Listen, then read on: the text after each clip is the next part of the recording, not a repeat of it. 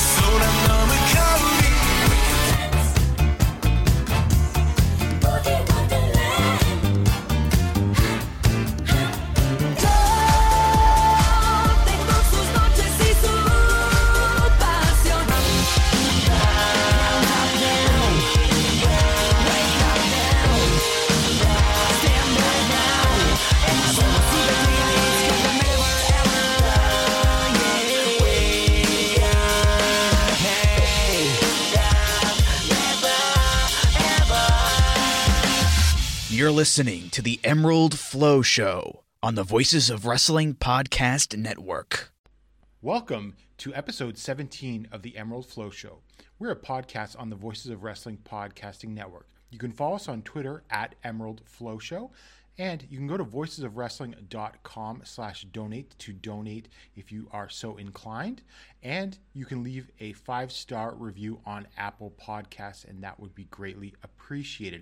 I'm Gerard DiTrolio here with Paul Vosch. Paul, how are you doing? Doing fine. We're back a little bit quicker than we normally are. We actually realized that right after we went off the air last week with our episode, where we actually counted up how many N1 shows there would be in between, basically if we had recorded next week instead of this week, and we realized we would have had to cover like a boatload of All Japan shows and 6 N1 shows, and we were like, that's going to be absolutely miserable. Let's just do like weekly until the N1 is over, basically.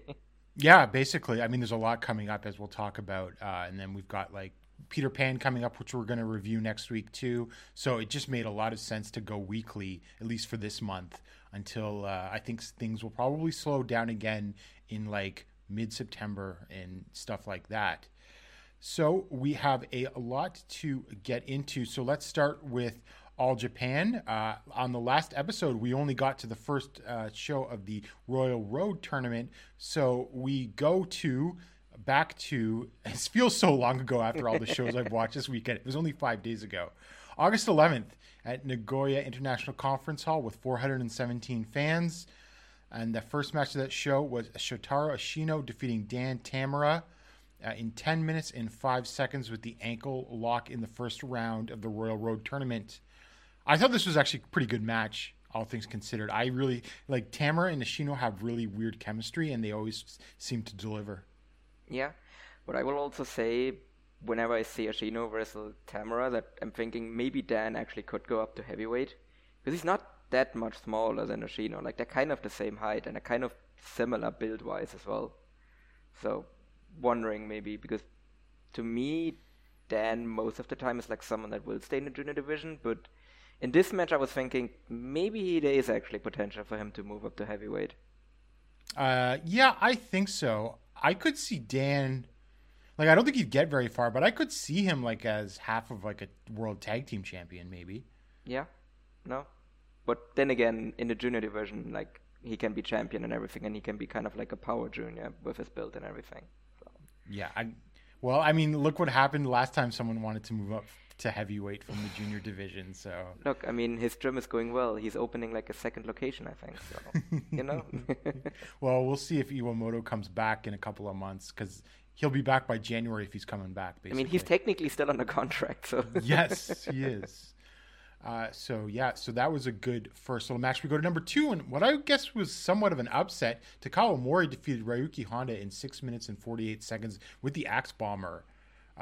This was a lot of fun too, you know, like Omori, you know, he's shown his age and everything, but he decided to turn it up here, and he worked really well with Honda, I thought, because they're just sort of like two, you know, larger guys that just hit each other real hard. Mm-hmm.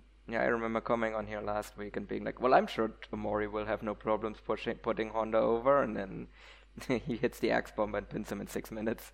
But yeah, aside from that, it was a really good match, or a really fun match rather.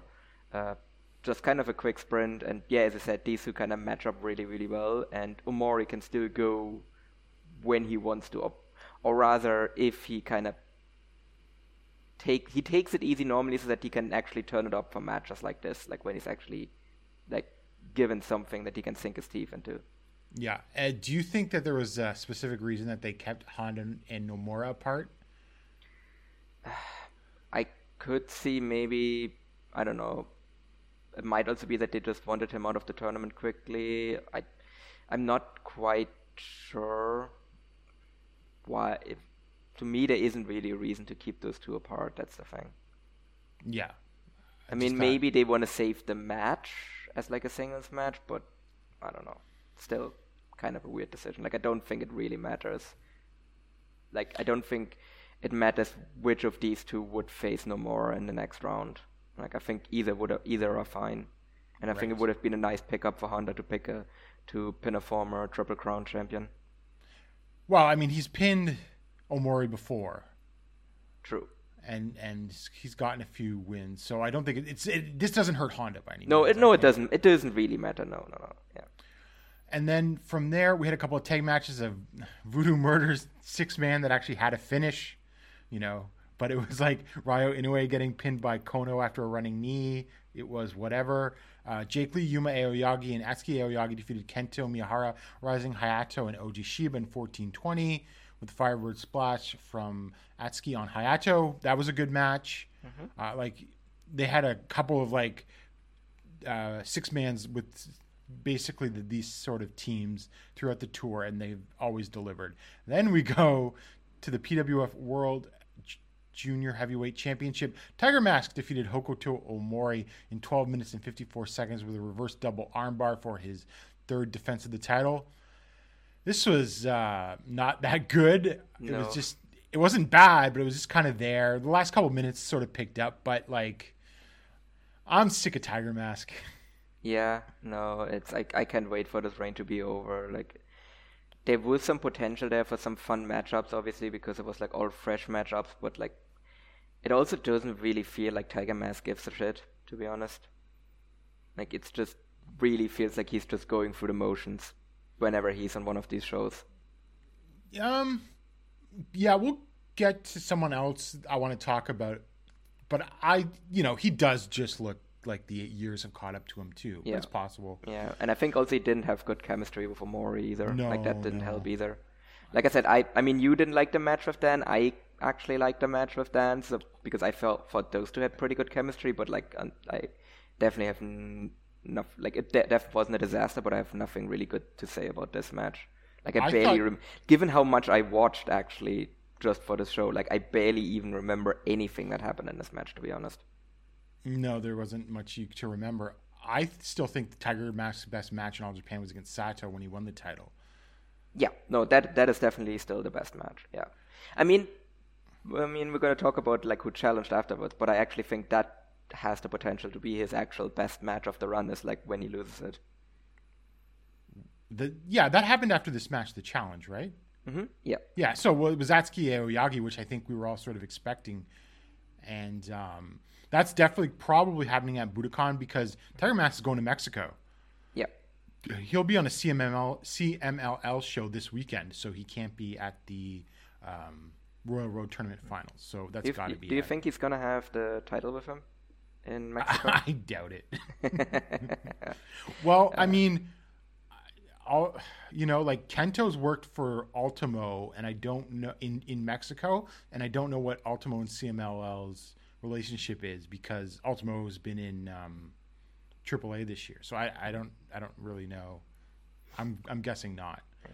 What I will definitely say though is that I'm happy to be proven wrong, because again, one thing, it really wasn't my best episode last week, I guess, for predictions, because I was like, oh, this clearly means that Black Tiger and Tiger Mask is going to be the Budokan match, and then it was proven wrong like 2 days later. Well, at least, I mean, it's good to be wrong in this case, I suppose. Oh, no, I'm very, I actually wrote that in the Discord. I'm incredibly happy to be proven wrong here. This is exactly what they should be doing, and I'm happy that they're doing the right thing. Yeah, so... Tiger Mask beats Atsuki at Budokan. But, I mean, yeah. I mean, but, yeah, this Tiger Mask... This is, the pure, we need a New Japan guy brain booking, because you had a whole story. If you had kept the title on Sato this whole time, that would have been one of the longer junior title reigns in quite some time. Yep. He's an established name. He's been in the company for years. Yep. And Atsuki finally beating him, but no, they wanted to go with some 50-year-old washed-up wrestler. I mean, I guess Tiger Mask is kind of a name in All Japan history, but again... In terms of All Japan history for Tiger Mask, it's well known for being a terrible gimmick for Mitsuharu Misawa that he got so sick of that he literally unmasked live on the show. So I don't know if that's really the memory or if that's really the history of the promotion that you want to remember. I mean, it was a big moment though. So yeah, but this Tiger Mask not taking off his mask like that. So. No, I don't think that will happen, and even if he does, I have doubts that it will have the same effect. Yeah, and then to the Royal Road Tournament, another round one match. Cyrus defeated Shuji Ishikawa in 11 minutes and 30 seconds with the moonsault, which is something I suspected he was going to pull out. You know what? I like this match. Yeah. It was just the two big guys hitting each other. Now, it got a little wobbly towards the end. Cyrus got gassed. Cyrus had issues getting up for the moonsault to the point where I think it was Yuma Anzai that he called over, and he sort of used him to help him up to the top rope. But the actual moonsault itself actually looked pretty good. Yeah, no, I'm actually positively I think Cyrus actually fits. He just feels like one of those old school American heels, just a big dude coming into Japan to just fuck people up. Yeah. Yeah, as you said, there's definitely issues with his cardio. I think that also became apparent in a later match that he had that we're going to review next. Even though that match was shorter, I actually thought his cardio issues were even more apparent, but that might be because of who he was facing in that match. Yeah. But I think we were proven right here where we were saying, okay, Shuji Ishikawa clearly sees this guy as his personal project and he's going to put him over. And that's exactly what he did here. He sold his ass off. Yeah. He bumped way more than he normally does in his matches nowadays. And then they shot an angle that they posted on their social media after the match where Cyrus barges into Miyahara's dressing room and basically tells him he's going to kill him. I love that. I loved it when I saw that happen. That's just really cool, old school kind of style. I think you said it reminds you of Stan Hansen. Yeah, because doing stuff like that, and that's exactly what this is. When Stan Hansen debuted in All Japan, seconding Snuka and Brody in the finals of the 1981 Real World Tag League, if you watch the match, most versions of it have the stuff on the end where they're just running through the back yelling, and he's going "Baba, you son of a bitch, where are you?" and that kind of thing, and stuff like that. So yeah, that's what it sort of called back to me. Yeah, no, this was really cool. So I think they're definitely behind Cyrus, and I definitely have a feeling that they're gonna bring him back whenever he leaves. Yeah, for sure. If nothing else, the Booker man has to get his win back. Yeah. I mean, he can do that in Tag League, and team him with someone in Tag League, and then because I assume that Twin Towers are gonna be in there. So. Yeah, and then in the main event, New Japan Dojo Collision. Yuji Nagata defeated Yoshitatsu in 14 minutes and 22 seconds with a backdrop hold. Now, this was not a bad match, but it just was there. Man, Nagata's washed, and it's so sad to see. Mm. Yeah, I was also thinking that, like, because he hasn't really had much to sink his teeth into in New Japan, so I thought that he was one of those guys that could still go, but just, I don't know, the way this has gone, it's... I don't think he's phoning it in. Like, he looked exhausted after this. Yeah, exactly. Like, I don't think it's not the same as Tiger Mask, where it's a lack of motivation and he's washed. Like, Yuji Nagata is clearly motivated to do well, but it's just his body, like, he can't go anymore the way he wants to. He is a consummate professional. He's not going to phone it in like this. And no. I mean, it's Yuji Nagata, like, motivation is never his issue. Like this, he's a guy that very clearly loves wrestling. He loves being in the ring. He loves, like, putting on matches, but, like, his body just doesn't listen to him anymore the way it used to maybe 20 years ago. Right. Now, we'll talk about the next Nagata match, but obviously Yoshitatsu is, he's 46 and, no spring chicken either, so that doesn't help, although, it's not horrible.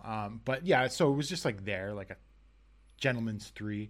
But, it just really got me thinking, because, like, everyone, people were like, oh, Nagata should still be in the G1, yada, yada, yada, but he's definitely fallen. 5 years ago, yeah. Now, no. I would say, well, I mean, I guess you could, because he's sort of in the same generation, although he's showing his age too, I've said. But I think Kojima might be the third generation still left standing. Yes. In terms of who can still go. He slowed down a little bit, but I mean, we're going to talk about his N1 matches later. And Kojima's N1 matches blow Nagata's Royal Road matches out of the water. Like, it's not even close. So that was the show on the 11th, and we go to the 14th. Yoshitatsu and Rising Hato versus Hikaru Sato and Dan Tamura went to a time limit draw. This is where Rising Hayato debuted the narcissist Rising Hayato gimmick. He's now got, like, I don't know, white, like, cargo pants with, like, black and purple stripes, and he's got his ears pierced, both of them. Yeah. And he's doing, like, a pretty boy gimmick, and he's like, look at me, I'm like the best looking wrestler in the company type thing. So what are your thoughts on the gimmick? I think it could work. He's really leaning into it. Yeah. And it also, because I do actually like it. Like, to me, the problem is that there's kind of an upper limit on a gimmick like this. Yeah. But it can definitely work. And I think especially why it might work is because it doesn't result into him holding back in the ring. If anything, he actually upped his intensity. Yes. And I think that's really the reason why, like, because he's like, the chops he's been doing since he got this gimmick are nuts. Like, they're so insanely loud. Like, he really lays them in. Have you noticed his new lion salt? Oh, yeah, the lion salt. Like, it's beautiful, too. Yeah. It's beautiful. Like, majestic is the word I would use. Like, it is awesome. So, like, he's obviously, I suspect that he's going to be, like, Atsuki's main rival. Yeah. And this is what the gimmick change is setting up. Oh, yeah, no, I definitely have that feeling. Like, because they have amazing chemistry. Like, whenever they faced off in matches on this tour, like, it's been amazing. Like, the singles match has, like, we gushed about the singles match a couple of weeks back. And, yeah, no, this really feels like it's setting up kind of a generational feud between the two. And that's actually another thing I think that we need to talk about, which was notable for this show specifically, is it wasn't clap crowd. It was a proper crowd. People were allowed to make noise. Right. But like the first All Japan shows in, like, years. Yeah, since March or February of 2020. Yeah. I should say, though, and I noticed this on the 01 show, the crowds are reacting to big stuff, but they're not necessarily, like, screaming or chanting. Because, like, they didn't chant for Kento. Yeah, exactly. That was where I noticed it. Right? I was so looking forward to the Kento chants being back. But so was I. I was like, I'm going to cry when I hear those, Unfortunately, it did not happen. But, just the fact that they will pop for the big stuff is good enough for me at this point, I think. Yeah. No, I think maybe they need to kind of retrain. I think it's kind of because it's also still uncertain because it only happens on some shows. And Yeah, I think it's just kind of people are uneasy on what they're actually allowed to do. Right. Like, they know they can make noise, but then they're also not quite sure, can we do it for the whole show? Because I remember, like, I don't know if you heard about that, when Ultimo Dragon did it on a Dragon Gate show, where he basically just told people on the house mic that they can't cheer. And then I think someone ratted them out to the municipality, and then they had to actually announce later that they actually, no, actually, you're not allowed to cheer. Oh, God. That's hilarious. So maybe people are like a little apprehensive that they might not want to cheer too much because maybe they're afraid it's going to get taken away if they do. I don't know. Yeah. This is just me just basically just spinning theories. Didn't New Japan open up their Korakuen shows and people aren't filling out the cheering sections? They're buying tickets to the quiet cheer section. The thing is, Japan also is kind of in a bit of a COVID surge as well. So right, this might be people being like, yes, I know we are allowed to cheer, but we also want to do the right thing. And yeah, I don't know. Japan is in a very weird spot for that right now. Yeah, I mean, it's hard to tell, like, how many people are simply not going to shows because of COVID, or how many people are unimpressed with what's going on. And I'm not just talking about All Japan. Because, Jay, Dragon Gate Jay on Open the Voice Gate made the point, like, that, the match at the Tokyo Dome, they put 56,000 people in there. Yep. And from the New Japan show today, they're up, like they only drew, like, 12 people more than the Noah show did in Budokan. But that's the first it's also night. Up, like 1,300 people over night one last year. Yeah. So like whatever they draw for like the next night, like it's gonna like be a really big number for New Japan. Like it definitely seems like New Japan attendances are recovering, whereas I have to say right now All Japan attendances are not trending in the same direction. Like because like for example with the Nagoya show, like that one drew because that one was 417. Yeah. And in April they did 504. So it's like nearly 100 people less. Yeah. So that's not great. Yeah. I mean, this Shinkiba show sold well, though. Yeah. I don't think the bottom has completely gone off, but it's gone down a bit. Yeah, yeah. Did you actually see what Big Japan recently drew in Shinkiba? No. 89 fans. Oh, yeah, yeah. They've done that a couple of times. It's not good. It's not good.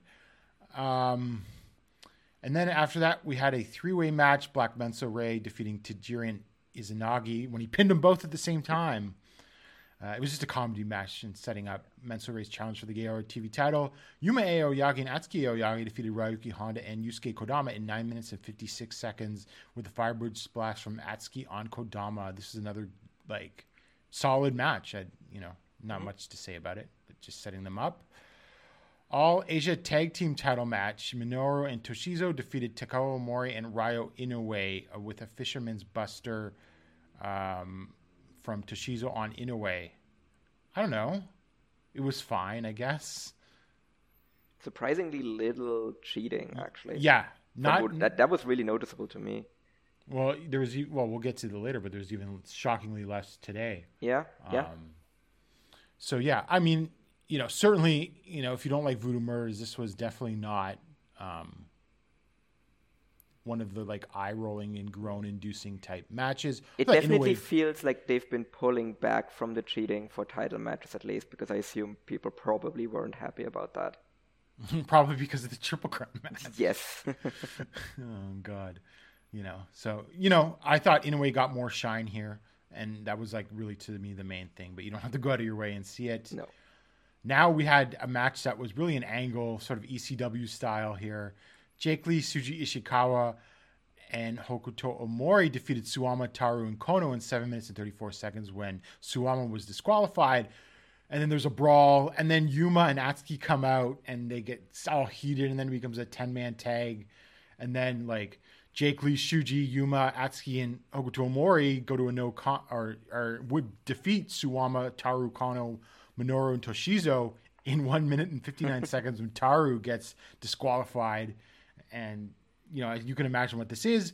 But they basically have set those five, Jake, Shuji, Hokuto, and Atsuki, they've set themselves up as sort of like the main army, home army against Voodoo Murders. Yep, that was exactly my thoughts as well. Like, this was clearly like a Jake Lee face turn to me.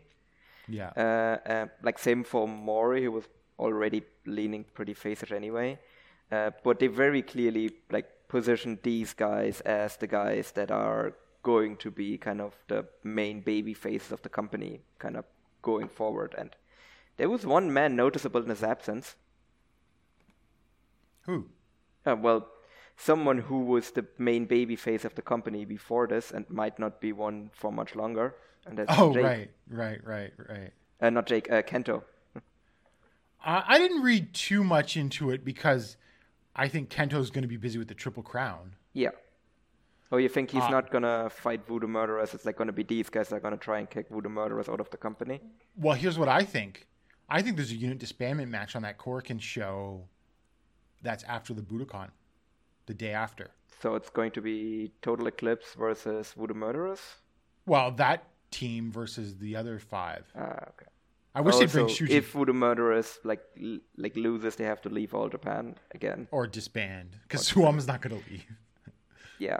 But again, disband, like, it's complicated because they are in multiple promotions. And yeah, I'm pretty sure exactly. Taru owns the copyright. Right, but you know what I mean. Yeah. Or Taru has to leave All Japan. Yeah. It's like basically like they get, like, the faction has to leave. All Japan, yeah. That would be a good way to just clean everything up quickly and make a clean break after the Budokan. I don't know. It was just a thought that came into it. Because, like, what are they putting on this Korakuen Hall show that means anything? Yeah, and you can probably have Toshizo lose the Gayora title on there as well. Because he's probably going to lose the All Asia title at the Budokan. Yeah, no, that does make a lot of sense. And hopefully, I mean, like, I'm sorry, but if Voodoo Murders go past Budokan, then, like, that's a big problem. Yeah, that is a very big issue. I mean, they shouldn't really be here anyway. No. But, like I said, originally, before all of this went down, well, before Suwama won the Triple Crown, like, okay, if they're, this is like 4 or 5 months, they're out after Budokan, fine. Now, I didn't realize it was going to get this ridiculous, but, you know. Yeah. I mean, like I said, like, I have a feeling the Budokan shows very much are going to be about the history of the promotion, which makes sense that it's because it's the 50th anniversary. And Voodoo Murders are definitely a relatively large part of the history of the promotion. But yeah, I wouldn't main event. I wouldn't build the show around them. Let's put it that way. No.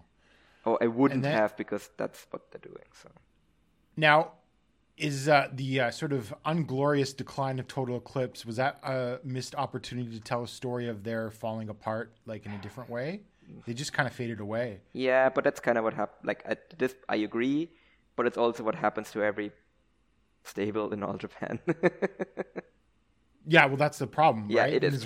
It is. I mean, it's also like, I mean, Koji Doi are basically gone. Like, Koji Doi won the Kolliga title. Like, I don't put that in our notes, and I'm like, is that a sign that he's not going to be around for a while? Yeah, that's the feeling I got as well, because again, he, like, neither him nor Kumarashi are really involved in this tournament at all. Like, they haven't really worked the promotion at all regularly. Mm-hmm. So, well, because they're paying Nagata and Tiger Mask instead, I guess so. That's what I think, but I mean, Koji Doi isn't really someone that, like, blows my doors off, but I'd probably rather have him than, like, the bones of Yuji Nagata. I'd take Koji Doi over Kono. I mean, I'll take him over a lot of Voodoo Murderers people, with maybe the exception of Suwama and Tanaka. Yeah. And then, so from there, we had another round, first round 2 match of the tournament. Kento Miyahara defeated Cyrus in 7 minutes and 2 seconds with the jackknife hold. Again, I thought, you know, Cyrus played his role well. I mean, he just came out of the gate, was doing, like, the Vader hammer blows in the corner and everything like that. You know, Kento kicked out of the Vader bomb, hit the blackout knee, and then the roll up. Cyrus got gassed here too, but I mean, he managed to get some good pops out of the crowd for just kicking the shit out of Kento. Yeah, and he got a really good big pop, like, in a post match as well, when he threw the referee out of the ring. Yeah, like, he's over. But as I said, I thought it was actually even more noticeable that he got gassed in this match, despite the fact that it was only 7 minutes. But that might be because he was up against Kento, who was just is literally the opposite, because Kento's just a stamina monster. And I do think Cyrus struggled a little bit at times to keep up with Kento's speed. But whenever he was on offense, it was really, really good. And then the main event, another round two match. Yuji Nagata defeated Shotaro Ashino in 14 minutes and 21 seconds with a backdrop hold. I sort of expected this result when I saw the brackets. I actually liked this match. I gave it a 3 2/3 rating because I can't really give this 3 3/4, but like Ashino to like bring something good out of Nagata at this point, I thought. It was fine, but given the outcome of this match, was Nagata correct and not in failing Shotaro Ashino on the New Japan dojo test? Okay, so I wish they didn't run that angle because it just makes Ashino look like a geek. Yes, it absolutely does. And then he loses. To the 53-year-old? As a champion. Well, to be fair, both tag team champions just dropped the people over 50. Hopefully, Shotaro Ashino doesn't start tweeting that he wants to be in the World Tag League this year. Oh, yeah, I don't know. Or starts talking about stuff he wants to do with Tanahashi. Yeah. The show, which I thought, was a pretty easy watch. It was like 2 hours. The cheering was fun. Yep. And, forgot to mention, after the All Asia Tag Team title match, Hikaru Sato and Dan Tamura came out to challenge, but then out of nowhere, Soma Watanabe and Yu Yuzuka of Great came out and also challenged. And so from the sounds of things, Watanabe and Yuzuka are going to challenge first and in Great. Okay. So I'm sorry, Great fans, but the Voodoo Murders are coming. So you mean Liam, because that's like the only one. But now, to be fair, Minoru Tanaka is a great wrestler. Yeah. And he has worked a promotion before. I think. Yeah. Pretty sure he did, yeah. And I mean, he's always been kind of a Lidet-associated person anyway, so that makes perfect sense. But yeah, it is going to be interesting how Voodoo Murderers, do in that promotion. Well, it's kind of interesting also because you got Toshizo, two sort of battle arts alumni against sort of the young shoot-style influence guys. Because they are from the... And it is actually interesting which side of the promotion they're actually going to do this in. If this is just going to be regular, or if this is going to be on the EWF side. I would assume probably regular rules. It's fine. Minoru can get a win over either of them because he's a great contracted guy. Yeah. So I don't think that's too big a deal. I think it actually could be a really good match if they don't do any bullshit. Yeah, again, that's the question, though, because it is still going to be the Voodoo Murderers version of Minoru Tanaka. Yeah. So. Now, Great's got that show, I think, on the 24th with the tag title tournament in Kento versus Tetsuya Izuchi. I don't know when that's been announced, because then I assume that Dan and Hikaru Sato are getting their title shot at Budokan. Does that make sense? Yeah. Now, as much as I said, I wish the Saitos came in and squashed Voodoo Murders, it also makes sense for Dan and Sato to take the titles off of them. But it might also be a case that maybe they just actually have no trust on the Saitos to really do anything. Well, we'll see where they're positioned when they get back, I guess. And then so we go to the show today that I just watched on the 16th at Hodogayo Public Hall. So the opening match actually was kind of fun. It was Suwama 6 seconds after the double chop. Inoue took a beating, but he actually got a chance to... Mm-hmm. I thought was cool, and it was a fun little opener for what it was. Yep, no, definitely. Fine match, and Inoue shows that he just has a ton of potential. But obviously at this stage, he's not going to be competitive with literally the champion of the promotion. Yeah. So the second match was Shotaro Ashino and Ryuki Honda in a non-title match, defeating Hikaru Sato and Dan Tamura in 9 minutes and 10 seconds when Ashino pinned Tamura after a T-bone suplex. This was pretty good. Here's my issue. This was a 10-minute time limit match. They could have just had a 10-minute draw because you're trying to have Sato and Tamura challenge for titles soon. Right. Here's my issue. The match happened at all. It's wrestling. Yeah. You don't have to book this match if you want to have one. If one team are the champions and the other team are challenging for a different set of titles, you just don't book the match. Yeah, exactly. Ideally. Yes. This match was Yoshitatsu, Tajiri, and Cyrus defeating Shuji Ishikawa, Izanagi, and Ren Ayabe, 9 minutes and Cyrus pinned Izanagi after some like facebuster move. It's called, what was it even? It's like, I'm just reading off the results. Yeah, I don't know. Yeah, I'm pretty sure it was. Okay, let me see if Porolo had it up already. It didn't. Okay. So I just took it off the actual website. All Japan website, yeah. Yeah, who knows? I have also thought that was just a waiter bump, but yeah, it might just be a weird translation error. Anyway, it was fine, but it was just like another just get Cyrus over type thing. And then the Gayora TV title match, Toshizo defeated Black Mensura in 10 minutes, 10 seconds with a Fisherman's Buster. I mean, this was a perfectly acceptable match. It was Toshizo's first defense. But what I thought was interesting, zero cheating at all. Mm-hmm. At one point, Toshizo takes his weight belt off. Referee Nikon Lee starts the 5 count, and then he drops it at 3, and then they just wrestle a straight match.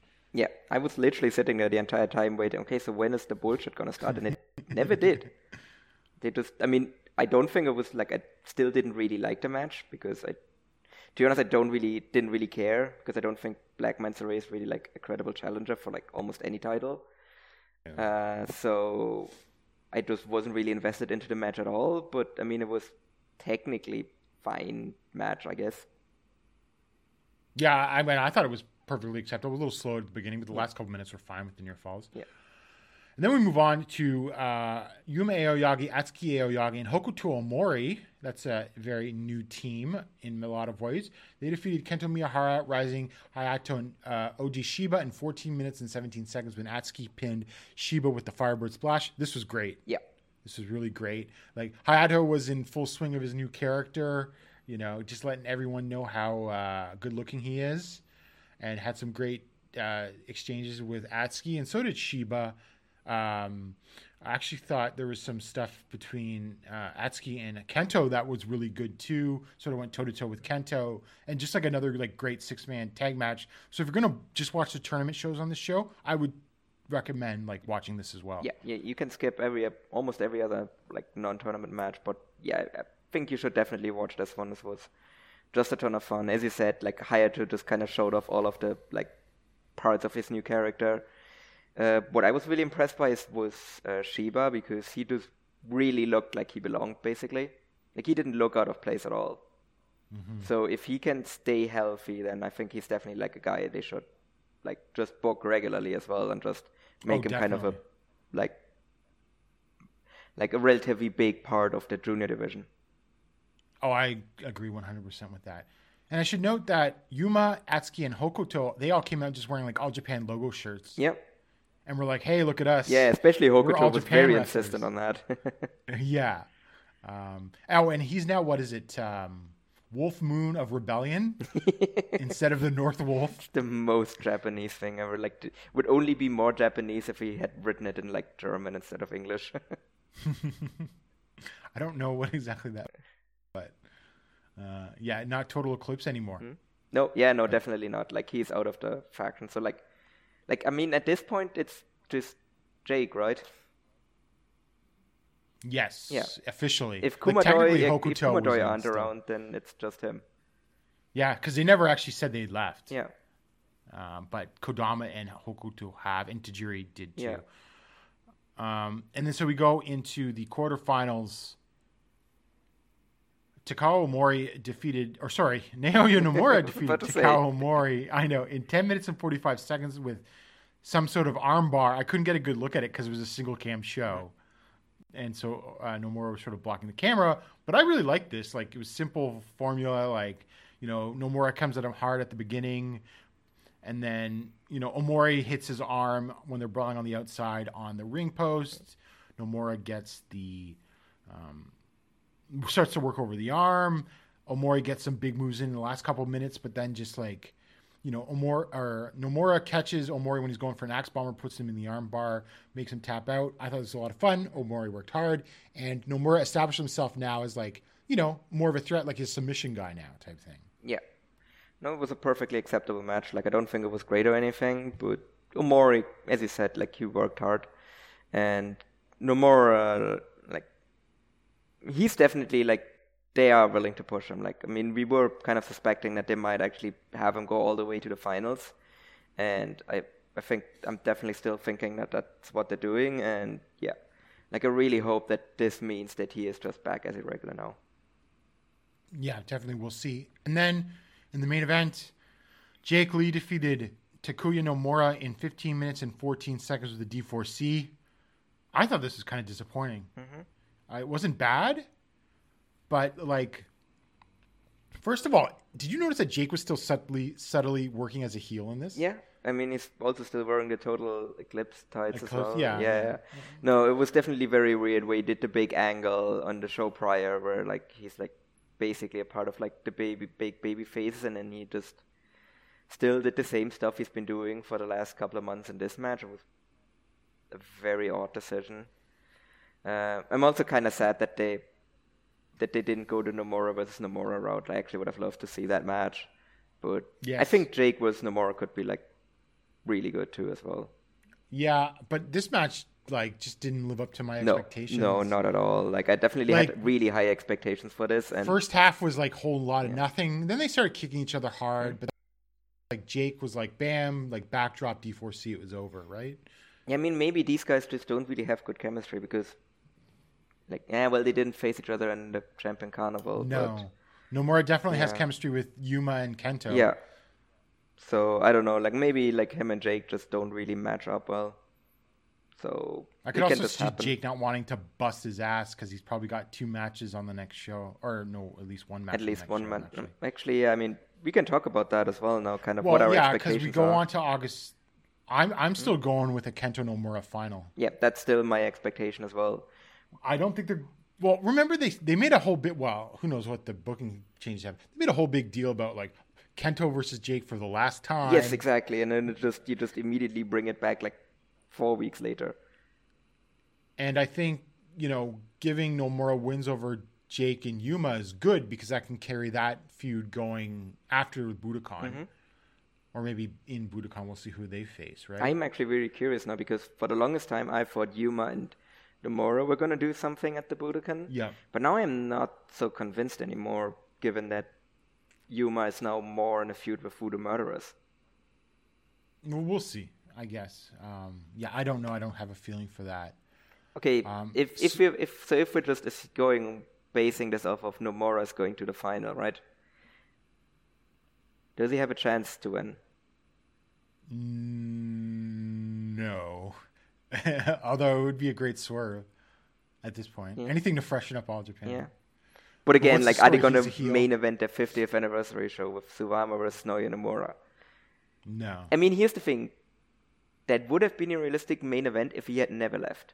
Like, okay, in this case, imagine Nomura never left. Is this a credible main event for the 50th anniversary? If Nomura never left, a credible main event was Nomura finally beating Kento for the Triple Crown. Yes. But we know that that's not the road they were ever going to go down anyway, because then it would have just done that exact same thing, but with Yuma instead. Yeah. Well, it's also possible if Nomura never left, would have won the Triple Crown by this point. Yes. So, like, this isn't a defense of All Japan's booking during the pandemic, but there was definitely a period when the pandemic started for quite some time where they pulled back, and I think Suwama got that reign longer than he would have under normal circumstances because they just wanted to see if this thing would end and then return to what they had planned. Yeah. So if Nomura hadn't left, well, the pandemic still happens, and I think they would have sort of slowed down their booking. I don't know, but Suwama versus Nomura is perfect. Like, Nomura versus anybody, Nomura main eventing the Budokan would have been very credible if he had never left, basically, or gotten injured, I guess. Yeah. I think.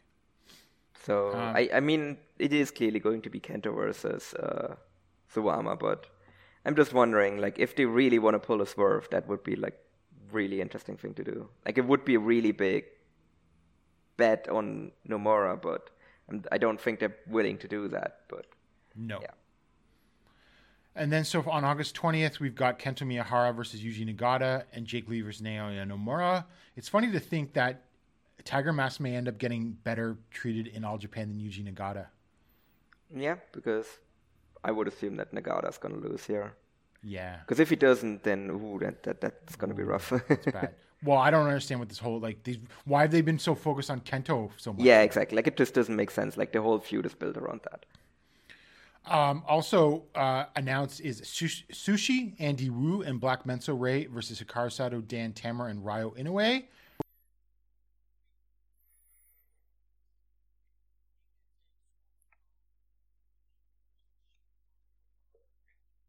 Mm-hmm.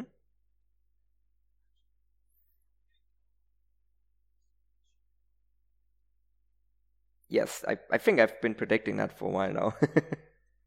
So, no, this just seems incredible. Like I said, we're just going to have Voodoo. That's what I mean. They literally built the entire 50th anniversary show around Voodoo Murders because they're going to be in all of the title matches. In there? Instead of Taru? Yeah, they could. Oh, unless Kondo's just doing stuff. Yeah. But he isn't really. He lost his title match with Hayata. He wasn't in a title match on the Dragon Gate show, so... Noah's not going to use him either because they got the N1. Yeah. And they don't have much... in September. Yeah, no, but I think we're going to get Taru and Kono. So. Yeah. I mean, I don't think they're going to win at the very least, so that's good. Oh, no, because I'm still relatively bullish on the Voodoo Murders stopping after Budokan. Yeah, I mean, they'd better. I would not bet $1,000 on that, though, but I'm relatively confident. Yeah. Maybe I'd put $100. Yeah. Say goodbye to your credit card rewards. Greedy corporate mega stores, led by Walmart and Target, are pushing for a law in Congress to take away your hard-earned cash back and travel points to line their pockets. The Durbin-Marshall credit card bill would enact harmful credit card routing mandates that would end credit card rewards as we know it. If you love your credit card rewards, tell your lawmakers, hands off my rewards. Tell them to oppose the Durbin-Marshall credit card bill. And now, a word from our sponsor, HelloFresh. Now, what is HelloFresh? With HelloFresh, you get farm-fresh, pre-portioned ingredients and seasonal recipes delivered right to your doorstep. Skip trips to the grocery store and count on HelloFresh to make home cooking easy, fun, and affordable. That's why it's America's #1 meal kit. Savor every last second of summer with HelloFresh. HelloFresh delivers fresh quality produce from the farm to your door in less than a week, allowing you to enjoy the delicious flavors of the season right from home. Heading out for one last vacation? Update your delivery address and enjoy HelloFresh at your vacation destination with just a click. Plans are flexible, so they work with your changing schedule. And I know with August, I go away, maybe go visit my parents, maybe go to a cottage and something like that. So I'm not around for deliveries. So that sort of flexibility is great at this time of year. And you can get back into the fall season because it's going to be busy. But weeknights can be made so much easier with foolproof step-by-step recipes ready in about 30 minutes.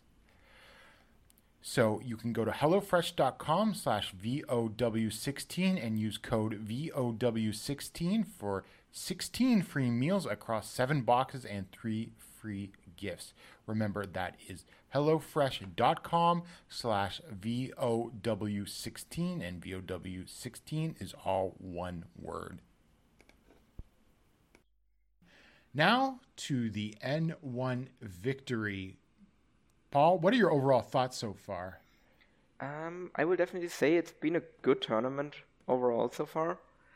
There hasn't really been anything that I would call a match of the year contender yet. There have been some really, really good matches, but there's nothing been where I'm oh, this is something that I'm going to put on my year-end list. But there also hasn't really been anything bad so far, so I think just overall it's been a really solid tournament, and there's still plenty of time for them to put on real bangers, because there's matches that have gotten very, very close to that status. Definitely. Now, Paul, not really. It's kind of a thing that hopefully maybe once the N1 is done and that schedule slows down, I kind of plan to do some selective G1 viewing basically. What I say is, would it have been fair to say that this tournament has a higher floor than the G1? I mean, I've heard Because I haven't, like I said, I haven't really watched that much, but I've heard from people that there have been some dreadful shows for the G1 where there was just nothing to sink your teeth into and it was just boring. And we definitely haven't gotten that. And I think that's the strength of the N1 because it is a smaller tournament and both blocks like wrestle every night. Like I think that really helps the tournament like to like feel exciting overall. Yes, definitely. Although there's something choices made that I will tear apart. So yeah. We go to the first show at the Yokohama Budokan on August 11th, drawing 940 fans. What do you think of that number? Because I think you can get like 4,000 people in there technically. Yeah. I mean, I remember talking earlier in the year about the Max Bump show of DDT with Endo versus Ueno. And that drew kind of a similar number. And it I actually do a little less than that. So, like, I definitely don't think this is a good number. As said, like, the DDT number was even worse than that. And I think there have been some other numbers in there that were even worse than that. But it's definitely not a great number either. Like, I'm kind of neutral on the number. Right. Not a disaster, but not great. Not a disaster, but it's also not, like... I think they actually drew like a little bit more than they did on their last show in there. So it is definitely pointing upwards, but it's not massive growth at the moment. Yeah. So I'll skip all of the tag matches on the undercard except for one that I'll get to later. So for the first N1 match in Block B, Katsuhiko Nakajima defeated Masa Kitamiya in 10 minutes and 36 seconds with the vertical spike.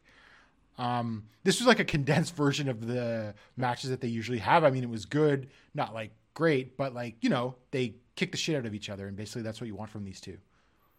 Yep. No, it was a Nakajima versus Kitamiya match. I kind of felt they were playing the hits more or less. And, I mean, but it makes sense to make this the first match to kind of get people into the mood for the N1 and everything. And it perfectly served its purpose for that. But these two have definitely had better matches against each other, though.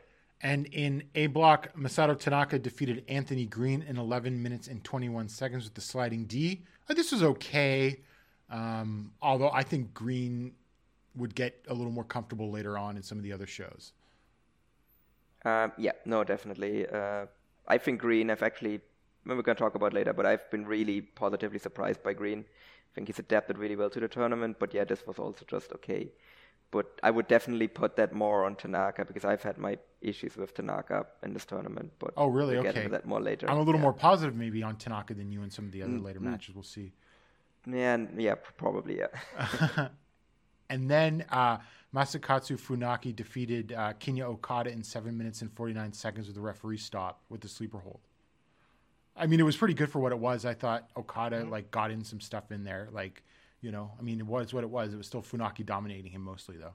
Yeah, and that's really been the thing that's been happening for most of these Okada matches. Like, it's definitely a formula there where he will just get dominated. But, I mean, we kind of expected that. Yeah.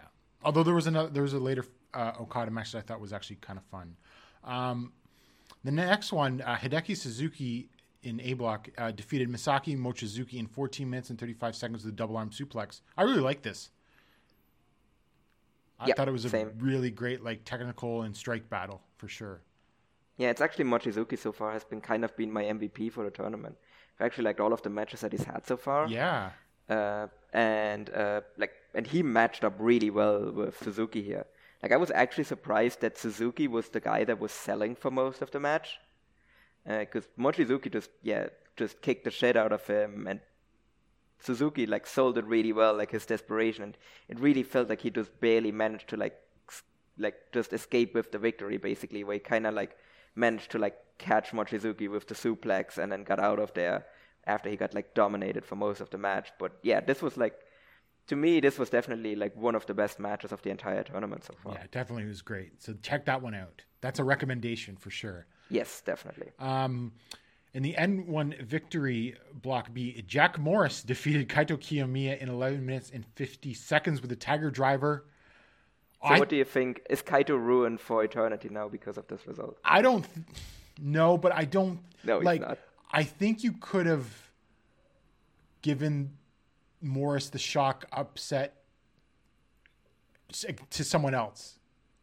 Yes, you definitely could have done that, but I also don't think that like the legacy of Kaito Kiyomiya isn't gonna be defined by him losing on the first night of the N1. Like it's fine, it's okay. Yeah, well, I mean, given some of his subsequent performances, it's looking less and less. Look, I gotta say, I think there's potential there with Jack Morris.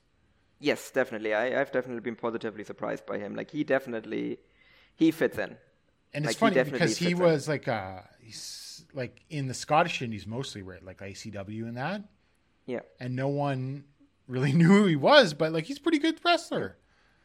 Yeah. So it seems that he actually got in through this whole thing where they like opened applications for wrestlers, basically. I will say, definitely a good eye by Noah on this one compared to some of the other foreigners they brought over this year. Definitely. I mean, in this case, it is also just like a guy that like no one knew before. Like it was like they actually did some talent scouting rather than just bring in guys that happened to be in WWE at the same time as Hideki Suzuki. Yeah. And then after that, we had in Block A, Kenoh defeating Ahio to Dr. Wagner Jr. in 15 minutes and 3 seconds. The sleeper hold. It was good. But, like, it just never got into, like, that next gear, I thought. No, to me, there's, like, just a really clear kind of ceiling for, like, what we can expect from, like, Wagner Jr. singles matches. Well, I would say ones that go this long, too.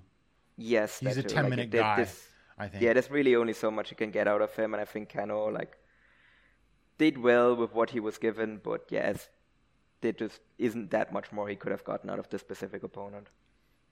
And I only mention this tag match because of how ridiculous it is. Naomichi Marufuji, Ahio Dos Santo, and Ultimo Dragon defeated the Perros team of Nosawa, Kotaro Suzuki, and Super Crazy in 9 minutes and 29 seconds when Santo, who do you think he made submit in this one, Paul? Who do you think would love to do the job to Santo? I don't know. I mean, I'm sure. I mean, Super Crazy is a fellow Mexican, right? And I mean, I'm sure Kotaro Suzuki has some... reverence for someone like Santo, but no, it obviously was Nosawa. Yes. Never been so happy to tap out for someone, I'm sure. No, yeah. With a big well, except for maybe Mil Mascaris would be the only one. Well, I mean, and then afterwards is probably something that he wants to do even more because they teased a hair versus mask match between Ultimo, Santo, and himself. And was it Super Crazy? I think it was Crazy, but I could be wrong. Yeah. Yeah, I don't know. But again, he's going to be a very happy man to like shave his head when he loses that match. Exactly. Yeah. So the vanity stuff, Nosawa vanity in the junior division continues.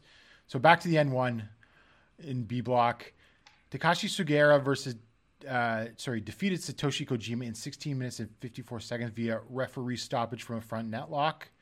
This was disappointing, I thought.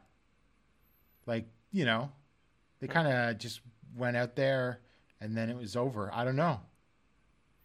Yeah, I mean, given that both men kind of have a claim to be, like, the best wrestlers, like, over 50, I definitely expected a bit more from this. And also given, like, the performance both men have had, like, in the rest of the tournament, like, especially with hindsight, it is actually kind of a disappointing match. For sure. Because they both would improve things later. Don't worth checking it out. I mean, had they had a match before? They must have, right? Yeah, they actually had. I think I actually looked it up. They had a singles match in the Global League a few years back, actually. I have to check that out because I bet you that was good. I don't know. That one was probably better than this one. Yeah. So if you want to watch Sugera versus Kojima, watch them when they had a match in the Global League. I think in 2011, I think was when that happened. And in the main event, no, it would have been whenever. When did New Japan have a stake in Noah? Well, this would have been like some time between 2013 and 2016 or something like that. Yeah, I think it was like 2013 or something like that was when that happened, yeah. Yeah. Oh, God, yeah. And he's also back to being blonde. Yeah, and he's back to being blonde. Those tights are ugly, I'm sorry. They're horrific. I don't think I've seen anyone say anything good about them. Especially given how, like, I thought his last look was pretty cool looking. Yeah. A little like, Muto influence. It's one of the things we actually talked about when we talked about that specific match, where I was like, no, I actually liked the new look he got based on that. Like, it was actually a pretty good look, and then he just is like, no, I'm going to go back to blonde, and I'm going to dress like a circus clown. Yeah, like real like Harlequin like energy. Like he'd be in some, yeah, like... or goes to like the carnival in Rio or something. Yeah, did you see Kenoh bury it on his YouTube channel? Yes. Like God. Just and then Kenoh's a perfect person to do that too. Yeah. I mean, in a way that actually enhances their feud, but yeah. I mean, obviously Kenoh would bury it. And then in the main event in Block A, Kazuyuki Fujita defeated Go Shiozaki in 20 minutes and 46 seconds with the powerbomb. And we're on the topic of looks. What do you think of Fujita's new look? I actually like this old look better, to be honest. Yeah, he looks like Alexander Otsuka's long-lost brother. Yeah, it's definitely not as bad as the new Kaito look, but I definitely prefer this previous look. I don't know if although like, I do like him growing a little bit of facial hair. Sure, but I feel like brighter colors just seem weird on him. Yes, yeah, no, he's not a guy that like should wear like bright colors. Like he should be like more like a dark colored guy. Yeah, he just dressed in like fits better with his gimmick as well. Yeah. As for the match, not bad. They took a little bit to get going. It was 20 minutes, which, you know, with Fujita is an issue. But, like, I thought it got pretty good in the end, and they were kicking the shit out of each other. Yeah. No, definitely. This was a pretty good match. Like, not as good. This was their best singles match, if you ask me. Need to think about it, but I would probably agree on it. I would definitely say it was one of the better matches on the show as well. Like, I don't think it got close to the Suzuki versus Mochizuki match. No. But it was better than Sugera and Kojima. Yes, definitely. I don't think you need to go out of your way to watch this match, but like, it's also not a match that you should skip if you watch it, if that makes sense. And so that was the first night, and then we go into night two at the Osaka Arion Arena, number 2, 505 fans. That's par for the course of what most companies are drawing there these days. Yeah, that's pretty much in line. That's just kind of it's a decent number. Plus, they're coming back in September, I think, 3rd to Edeon number 1 for the finals. So, yeah, that is going to be much more of like an interesting test for the drawing ability than this one. So, for the N1 in this show, Block A, Go Shiozaki defeated Anthony Green with the strong arm lariat in 9 minutes and 35 seconds. This was much better than Green versus Tanaka. Yeah, I thought. No, I like this. I like this a lot. And this was like, because I was like, after the Tanaka match, I was like, okay, this Green actually. And I was like, no, actually, once he faced off against like Go Shiozaki, like that was actually a really fun match on this one. Yeah. Yeah. I think you liked it a little more than I. I actually think Green's best match of the tournament so far comes on the next show. Surprisingly. Yeah. No, I agree. But like after the previous match, I was like, right. I still had some hesitations, but after this one I was like, oh yeah, no, he fits perfectly. No, I think after this tour, Green actually will probably fit in quite well to Noah, much better than I might have suspected at the beginning. Yeah, definitely. In Block B, Satoshi Kojima defeated Kenya Okada in 8 minutes and 50 seconds. I like this actually a fair amount for what it was, because Kojima actually let Okada have more than any of the opponents in his other matches during this tournament, really. Yeah. No, because Kojima is an unselfish guy. Yeah, no, he is. He is. He gave Okada, comparatively, he gave him a lot. I think we need to say it's not like he like let him have a lot, but he definitely gave him more than his other two opponents have let him have so far. And yeah, and again, like this was quite fun. It was definitely also like a positive sign, like coming out of the previous night was like, okay, maybe Kojima has slowed down, and he showed here like, no, he hasn't. He just both men just had an off night on that night, and he just was right back to his previous strength on this match. And Paul, have you been listening to the shows on English commentary? Yes. Have you noticed that they're still calling Kojima the greatest X in history? They've kind of also done that on the Noah socials, I think. Yeah. Like, I think that's just what his name is now. I mean, given how many times he has been X over like the last couple of weeks, like last couple of months actually, I think it actually makes sense. I mean, it's a weird gimmick, Satoshi X Kojima, I guess. Someone needs to get a bigger X than Kojima. I'm sorry. I love Kojima. He's one of my favorite all time, but like, he's not the greatest X in history. I'm sorry. No. I laugh every time I hear it. And then to the A block, where we start to talk about some of the bullshit. Dr. Wagner Jr. defeats Kazuyuki Fujita in 9 minutes and 23 seconds with the Kazadora. So what do you mean this means for the future of Wagner Jr. after this win? Well, I don't know much because there's always been a thing where guys who even don't like to do jobs in Japanese wrestling will still do jobs to the foreigners because it's a little politically different. Well, I'm not even sure if I would call this a job even, to be honest. No, that's the thing. It was like this. Speaking of ripping off New Japan, they basically ripping off like the Will Ospreay, the ref is screwing me angle. Yeah. Because, yeah, his shoulders weren't down, and it was done in such a way that the ref really probably couldn't see that. Fujita's shoulders were down, you know. And then he literally put up a video calling at a controversial finish. Yeah, which knows that it was, you know, legitimately how it was supposed to be booked. That's just embarrassing. I'm sorry. No, I mean, it was an awful finish. Yeah. I did see some people kind of slightly overreact to this result. I mean, what I will say is it doesn't, like, the thing is for this, like, it doesn't matter. Like, you shouldn't care this much about a fucking random-ass El Hijo de Dr. Wagner Jr. result. On night 2 of the N1. But what I will also say, that also goes for Kazuyuki Fujita. He should also not care this much about this match. He should just fucking do the job and not have this whole fucking elaborate scenario around it where he loses the match, but also he doesn't really. Like, he should just fucking man up. Like, he's so fucking insecure. Like, that's really the thing that bothers me about him. Like, he's so insecure that he can't even do a clean job here. Like, fucking grow up. I guess what I would say, though, is... it depends on who, like, if Fujita puts anyone else over on this tournament, it will probably affect my feelings looking back at this result. I will be more forgiving if he puts someone else over later on in this tournament, I guess. Did that make sense? Actually, you know what? Actually, that's worse to me. Really? Yes, because if he just always has this kind of bullshit finishes now, at the very least, it's consistent, whereas you had to do this bullshit finish here. Like, why? Like, it's just Dr. Wagner Jr. It doesn't matter if you put him over clean. It's not going to affect your status at all. I guess. Just do it.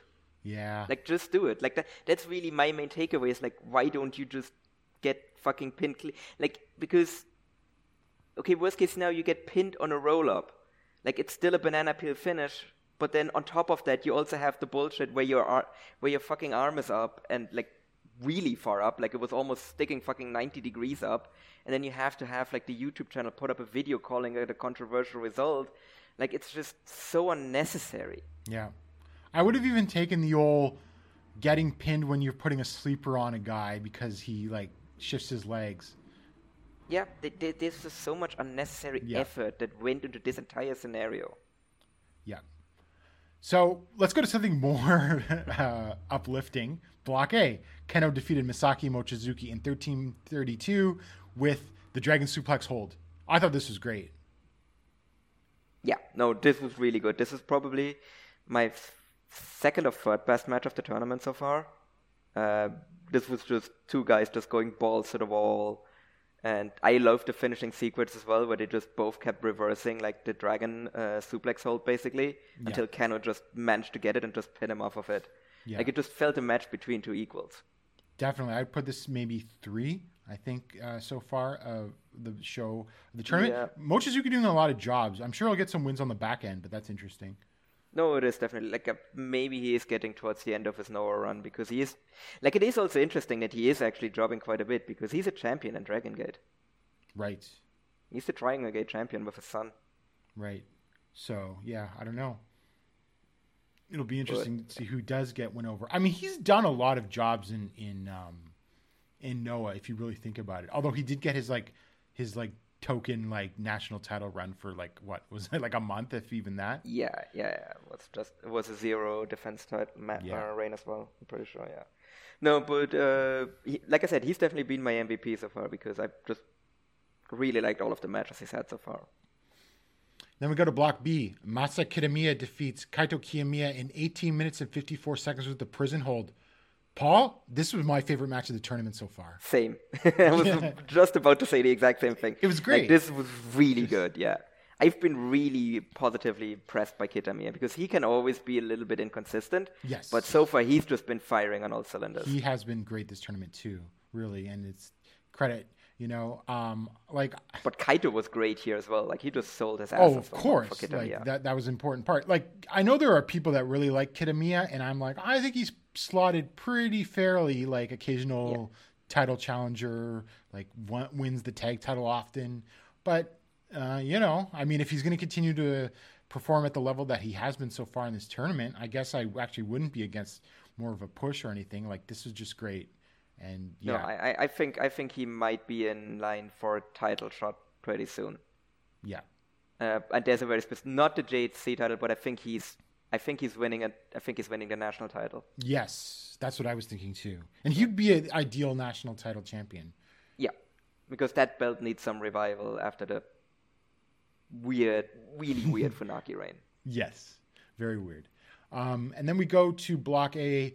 Hideki Suzuki defeats Masato Tanaka in 15 minutes and 24 seconds with the Royal Stretch. I really like this too. I know you had your Tanaka issues, but I thought Hideki reined in his worst tendencies and sort of like actually had them build a proper match with all of this. Yeah. Yeah, to me, I mean, for me, the issue was basically... it's not really believable that Tanaka can go toe-to-toe with Hideki Suzuki on the mat. Like, sorry. I love Tanaka. Tanaka is good. Like, the things Tanaka is good at, he's really good at. But he's a brawler. He's not a technician. Yeah. Like, it's to me, it's just not believable that he can, like, go toe-to-toe with one of the best technical wrestlers on the entire planet. Like, that was really my main issue with this entire match, where, like, if Tanaka had just tried to, like, brawl with... Like, try to, like, throw Suzuki off his game by, like, trying to brawl with him. But instead, he, like, tried to have a technical match with him, which, to me, like, that just doesn't really work. Honestly, I think that's, like, the big difference about our levels of enjoyment on this, because that just simply didn't, like, come into my head when I was watching this. Mm-hmm. And I think... that's some of the reason why I enjoyed it more. But, like, you would still say that it was a good match. It was not a bad match. It was still overall a good match. I just had a hard time buying into certain parts of the match, basically. Are you looking forward to the Masato Tanaka-Timothy Thatcher match when he returns? I mean, again, it depends on what they're going to do. Actually, Thatcher could work well with him because Thatcher was in WWE. Because Thatcher is also a really good brawler. Like, even prior to WWE, Thatcher was a really good brawler. So if they have a brawling match, I think that could be really good. Because Thatcher's an excellent technical wrestler, but he's a really underrated brawler. Yes. So if they have a technical match, then I'm probably going to feel the same about that match as I feel about this match. But if they have more of a brawling match, then I think I'm actually going to love that matchup. Mm-hmm. We go to the main event. Masakatsu Funaki defeated Katsuhiko Nakajima in 22 minutes and 26 seconds with the Hybrid Blaster, which is like a...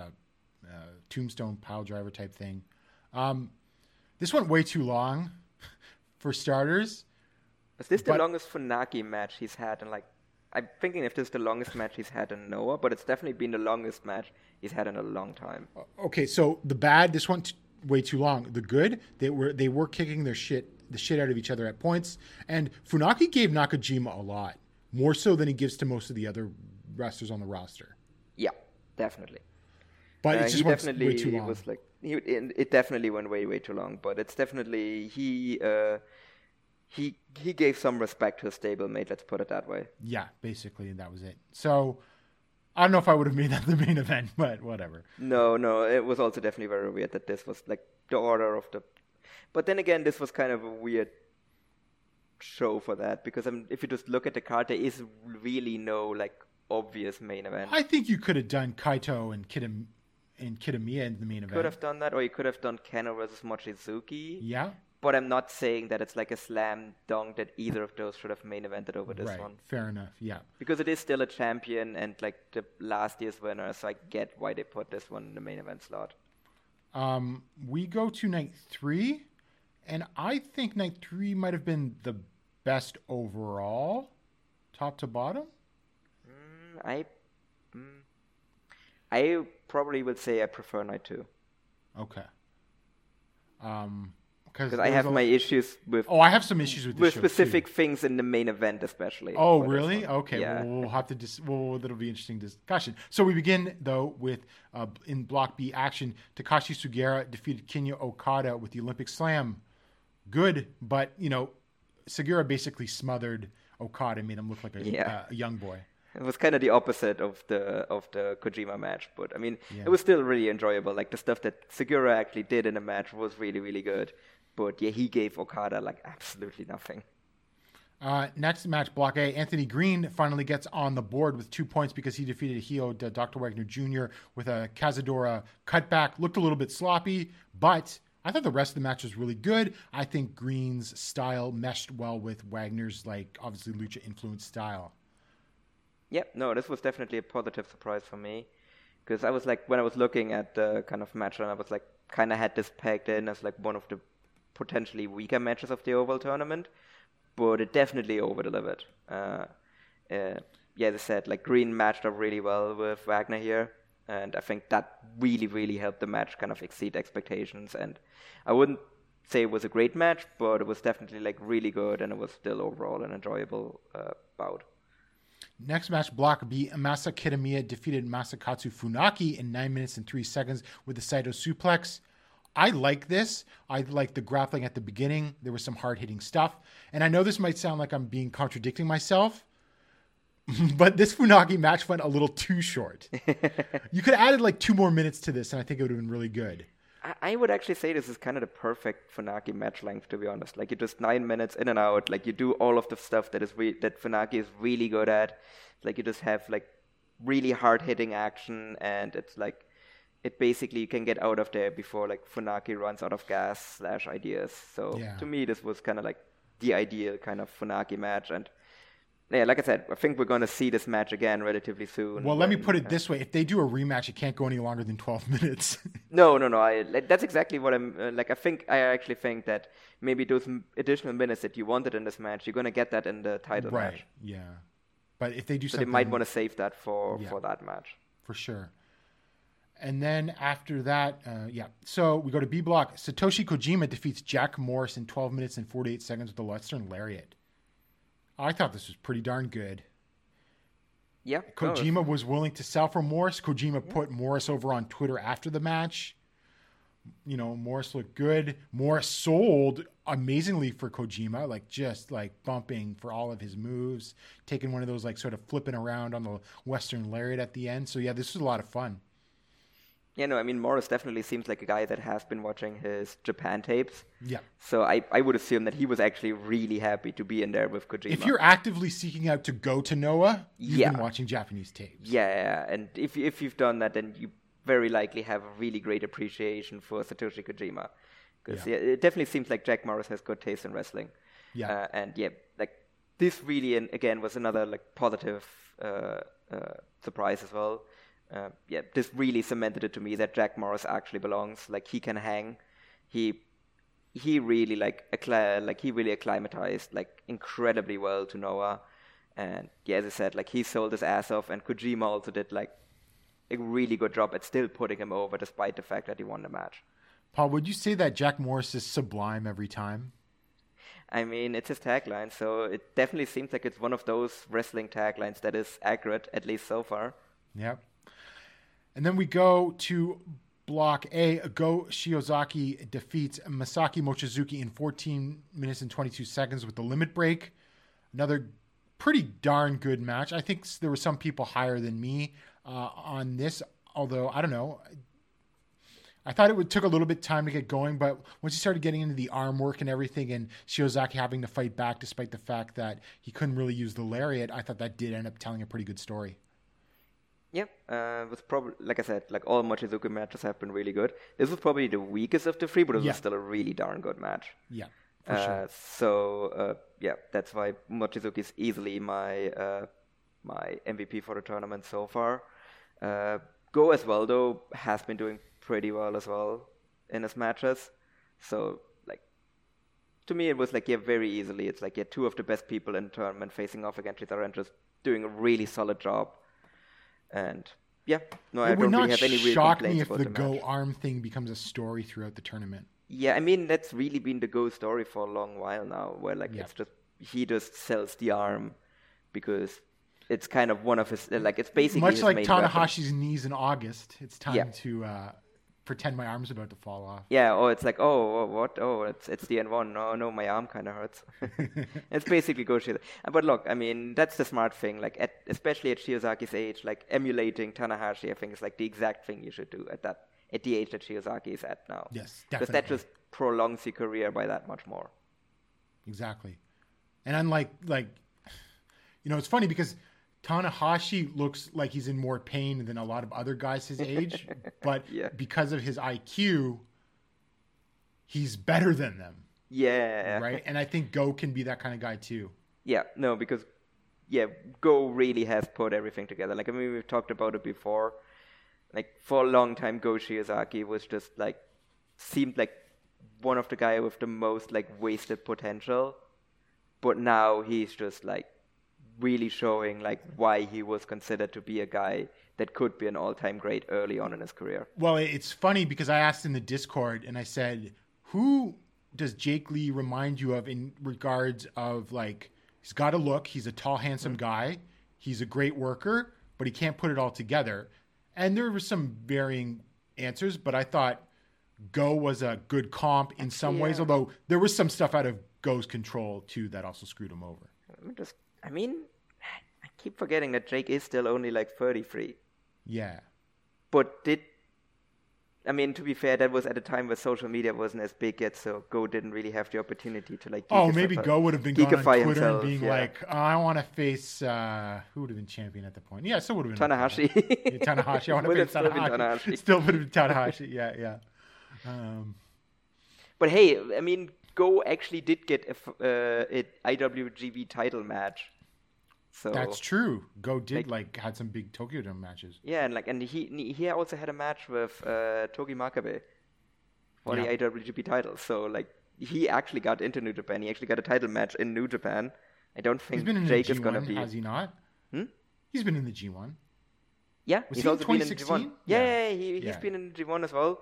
So I mean. Go actually is doing the things that Jake wants to do. I don't think Jake actually will be in the G1 or get an IWGP World title match either. No. Well, if New Japan business crashes, you never see. Yeah, I mean, if that actually happens. Because then they'll go back to working with everyone more fairly. Yeah. And not like smothering them. Yeah, true. That was the only way they could get out of that. Yeah, there's going to be issues for New Japan if they actually put Jake Lee in a G1, let's put it that way. And then we go to B block. Kaito Kiyomiya defeats Katsuhiko Nakajima in 17 minutes and 45 seconds with the figure 4 leg lock. Now, I'm sure you'll talk about issues you have with the main event. I thought this was pretty underwhelming for the talent involved. And I don't know if it's some visceral reaction, but I was not into Kaito doing the Muto spots. I don't know. It was just like, oh, here it goes. Figure 4, leg lock. Okay, it's over. Very disappointing from match from these two, I thought. Yeah, absolutely. Especially given the bangers that these two have had against each other. Like, this was definitely one of my most anticipated matches of the entire tournament, and it was just okay. I don't think it was bad, but it was just also like I didn't really walk away afterwards being like, oh, this was really good. Like, I was just like, out of all of the matches that these two have had against each other, this was one of them. Like, there was also just this weird lack of intensity for everything, too. Like, for the finish as well, like, I think Kaito really needs to just stop. Like, actually, you know what actually was my biggest gripe with the match, and it actually kind of ruined the entire match for me? It was the spot where Nakajima choked out Kaito, and then he just let go for, like, no reason. Like, they were like... Because that spot was so weird because there were so many times where it was like, okay, the ref just kind of has to call the match because Kaito has been like unresponsive and like unconscious for what feels like 30 seconds already. And the ref is still just like, maybe he's coming back now. No, this arm is still dropping. And then Nakajima just lets the choke go. And then Kaito rolls out of the ring. And I was like, that's just shit. Like, I just didn't get that spot at all. Like, it made no sense at all. and it just completely took me out of the flow of the match. Like, I don't think it was like on a trajectory to be a great match before that either, but then afterwards I was just like, just kept thinking back to that spot, and it just really bothered me. And what do you think of the Muto stuff? The Muto stuff, it feels too forced. It definitely feels too forced. Like, and it's still like, I don't think he's still really good at like doing the figure four, and he really needs to stop just banging the mat when he's in the when he's applying the figure four, because he just does it way too much. Yeah. So this was, to me, I mean, it wasn't a bad match, but definitely the biggest disappointment of the tournament so far. Very easily the biggest disappointment of the entire tournament. Like, if one of the other like highly anticipated matches like really shits the bed, I'm gonna be like, say it's worse than this. But otherwise, in terms of matches, I was previously highly anticipating. It definitely was the worst one. Yeah. And then in the main event, for Block A, Masato Tanaka defeated Kenoh in 19 minutes and 1 second with a sliding D. Sounds like we're going to have some disagreements. I love this. It's just ridiculous, and I liked it. Like, I wrote in my notes, like, is there too much no selling in this? But them just kicking the crap out of each other was hilarious and awesome, I thought. I don't know. I thought that was just okay. And my thing for this one, what I really hated about this match, was the finish. I thought the finish was awful. I thought the finish because Kenoh misses his double foot stomp from the top rope, right? Mm-hmm. And then he just stands there and just looks at Tanaka while Tanaka slowly gets up and then hits the sliding D on Kenoh's leg to take him down, and then hit the sliding D on him for the finish. But to me, that was just like Kenoh just looked like such a goober because he just misses the double stomp and he just stands there and he just stares at Tanaka. And I'm not even blaming him for it. I'm blaming Tanaka for it. Because Tanaka just took such a long time to get up instead of just, I don't know, lunging for his knee right away to, like, get him down. Like, he just made Kenoh look bad with that finish. Yeah. Like, it just didn't be like, the stuff before it was fine. Like, it was kind of ridiculous. It was just kind of like, yeah, these two kind of just going toe-to-toe, but just the finish just kind of really ruined it for me. I don't know. I didn't mind it, I guess. I thought the, you know, sliding D to the leg and then the regular sliding D was kind of cool, but I can see why someone would be a little lower on this match than me, definitely. But Paul, is Masato Tanaka now the real world champion? Because he beat Kenoh? Yes. He's also the 0-1 world champion, and Kenoh is the GAC champion. Ah, true. So you need to have a unification match now, I guess. Well, yeah, which will go to a 60-minute draw. Now, that might be a bit much for the... Now, Kenoh can go 60 minutes, but Tanaka at this point definitely cannot, no. Yeah. You would need to do some major, like, bells and whistles to have Tanaka go 60 minutes. Yeah, that was maybe one of the other issues that I had with this match as well, that, I felt it went a little bit long. You could probably have shaved off, like, 4 minutes off of it, and I probably would have... Like, a different finish and, like, maybe 4 minutes less, and I probably would have liked this match a lot more than I actually did.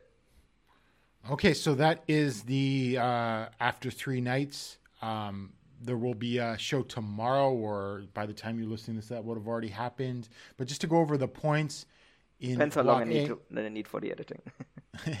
And for Block A, Kenoh, 4 points. Hideki Suzuki, 4 points. Masato Tanaka, 4 points. Go Shiozaki, 4 points. Kazuyuki Fujita, 2 points. Ahiro to Dr. Wagner Jr., 2 points. Anthony Green, 2 points. And Misaki Mochizuki, 0. Block B, Masakatsu Funaki, 4. Takashi Sugera, 4. Masa Kitamiya, 4. Satoshi Kojima, 4. Katsuhiko Nakajima, 2. Jack Morris, 2. Kaito Kiyomiya, 2. And Kenya Okada, 0. Now, certainly... Everyone in Okada still being 0 is not surprising, but I guess Mochizuki being the other 0 is a little bit. Yeah, definitely. Are these like standings right now? Do they change your mind at all about who you think is going to the finals? No, because everything is still set up in sort of things that way. You're going to have a lot of people like Kenoh's going to be in the mix till the end. Yeah, obviously. So is Fujita. Who else in his block might be? Kenoh. Well, Hideki might, given how many jobs he will probably end up doing in this tournament. And then Go, I suspect, will win. Yep. And then in Block B, I got Funaki, who will be there till the end. Sugera probably till the end. Kojima, I think, is winning. And Nakajima, I'm not sure if Nakajima will be there until the end, though. I could actually see him do a bit of a... I mean, the thing is, are they going to do comeback stories with both Kaito and Nakajima? Kaito, yes. Nakajima, yeah, no, because the block is very clearly coming down to... Because Kojima and Kaito have a match on the final night. Like, that's clearly what this block is coming down to. Yeah. I mean, what I was thinking maybe where Nakajima might also do, like, a little bit of a comeback story is because with Kenya being at 0 points, I think if he gets any points, it's by beating Nakajima on the final night to eliminate him. That makes sense. Yep. But if Nakajima is not in the mix, then I think Kenya will just get 0 points. Right. Okay. Yeah, I would agree with that. So that is the N1 victory, and we'll do a real quick DDT Wrestle Peter Pan 2022 preview because we will review that show next week. I have to admit, I have not been keeping on top of DDT. I haven't watched the last Cork and Hall show. Yeah, same. So, I mean, we're just going to give our thoughts kind of on the match as we see them, and we're probably not going to get all of the storyline beats, so just that people are aware of that. So, first match, Yusuke Okada, Yuya Koroku, and Illusion versus Toi Kojima, Yuki Ishida, and Takashi Masada. Masada, I heard, debut and looks really good. I haven't seen him yet. But hey, look who's back in the opener. I know. We'll talk about another Okada snub in a second. Actually, maybe scenario. If Okada hadn't left, do you think he would have been in a Royal Road tournament this year? Yes. Would he have been eliminated in the first round, though? That's possibly. The question. Yeah. Because I think actually at this point he probably would have been in a better position in All Japan than he is now in DDT, but I still don't think he actually still probably would have been in a good position. Probably junior champion. Yeah. Three-way, such a weird career. He's so talented. Yes, such I a know. Waste. Yes, I know. Can't even get a break. And his guy is like has a like if Akiyama told Senshiro Takagi, you need to push Yusuke Okada more. I would assume it would happen. Right? Yeah. So a three-way match. Pheromones, Yuki Sexy Ino, Danshoko Dandidino, and Koju Shining Ball Takeda. Versus Yuji Hino, Yukio Naya, and Super Sasadango Machine versus Toru Iwashi, Kazuki Harada, and Antonio Honda. That's a waste of Hino and Naya. Yeah. I mean, there's probably going to be some wacky stuff in this, but, like, yeah, I don't know. On a much higher note, special six-man tag, Naomi Yoshimura, Koto Umeda, and Kaisuke Okuda versus Hiroshima, Yukio Sakaguchi, and Hideki Okatani. Yeah, so Okuda back to DDT. Back to DDT. Yeah. Have I heard he's going to go back to MMA as well after leaving Dragon Gate? Yeah, I mean, if DDT allows him to just do jobs in MMA. Well, I mean, okay. Well, I mean, it's not like it's fake. It's just that he's a terrible fighter. That's what I mean by that. Yeah. So we have next up the Shinichiro Kawamatsu debut match. And I do know the story to this. He's a member of the Tokyo Metropolitan Assembly, which is like the city hall for all of Tokyo. Yep. And he's teaming with Shenshiro Takagi and Soma Takao, who versus Osamu Nishimura, who is a city councilor for like the Bunkayo, or is that how you say it? Bunkyo. Bunkyo Ward, which is the ward in central Tokyo where the Tokyo Dome is. And so it's teaming, you know, Nishimura's teaming with Makoto Oishi and Akito. So this will have a lot of comedy in it, I'm sure, too. Yeah. I think they're both from the same party as well, probably. I mean, it's everyone Japan. In Japan. It's Japan, all the LDP. Yeah. Yeah. Even it's like, and even I was reading like, most independents are like backed by the LDP, too. Yeah. And it's, I mean, fucking, what's his face? Otani is in the LDP, which is. Like, I don't know. Doesn't really seem like a natural fit, but I don't think the party actually has, like, it technically has ideology, but it's also just the ruling party of Japan, I think. For people that don't know Japanese politics, that's basically just what this party is. Yeah, it's incredibly factionalized, too, right? It's like, so, yeah, it's not ideological. Well, I guess nationalism to some extent. Yeah. Special mixed tag match, Jun Akiyama and Saki Akai versus Chris Brooks and Asuka. This should be awesome, I think. Yeah, this actually should be a really good match. I think that's about as good as like a intergender tag match as you can book, to be honest. Oh yeah, honestly, yes. I'm actually really curious about the Akiyama and Akai team, actually. That's actually really cool. Like, that's actually two really interesting people to put together. Yes. And Asuka now back in Japan after her American Nightmare. Oh, God, Jesus. Yeah, we're not going to get into that one, but like, holy shit, I'm so happy she made it out of there. Yeah.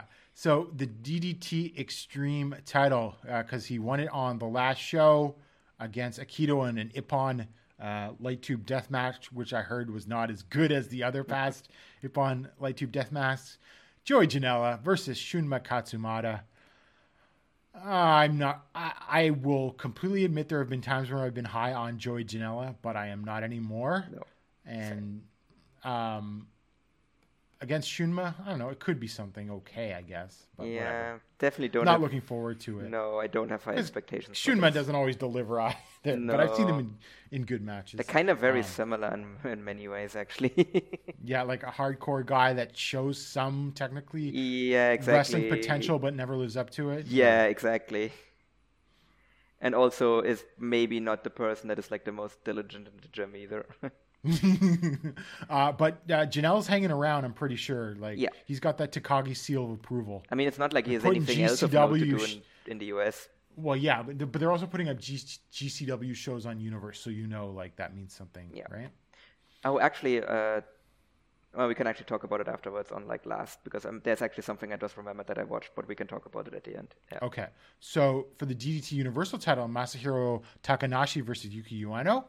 I think that will be good. That will deliver. Yeah, that has the potential to be the best match on the show. Well, the main event is probably going to be that, but this one has this one to me also has a pretty high ceiling. I think Ueno wins.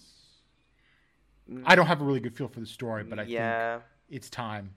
Yeah, I mean, he has held that title before. He had an amazing reign with that title, so I don't know. Yeah. To me, it just feels like he's just kind of going in circles if he just wins this title again. True. So I don't know. DDT 25th Anniversary Special 6-Man Tag Team Match. Dick Togo, Daisuke Sasaki, and Cannon with MJ Paul versus Konosuke Takeshita, Mao, and Yasu Urano for some reason. Yeah, that's like literally random. It's like you just read this match and it's like, and Yasu Urano. Okay. Urano used to be around DDT a lot.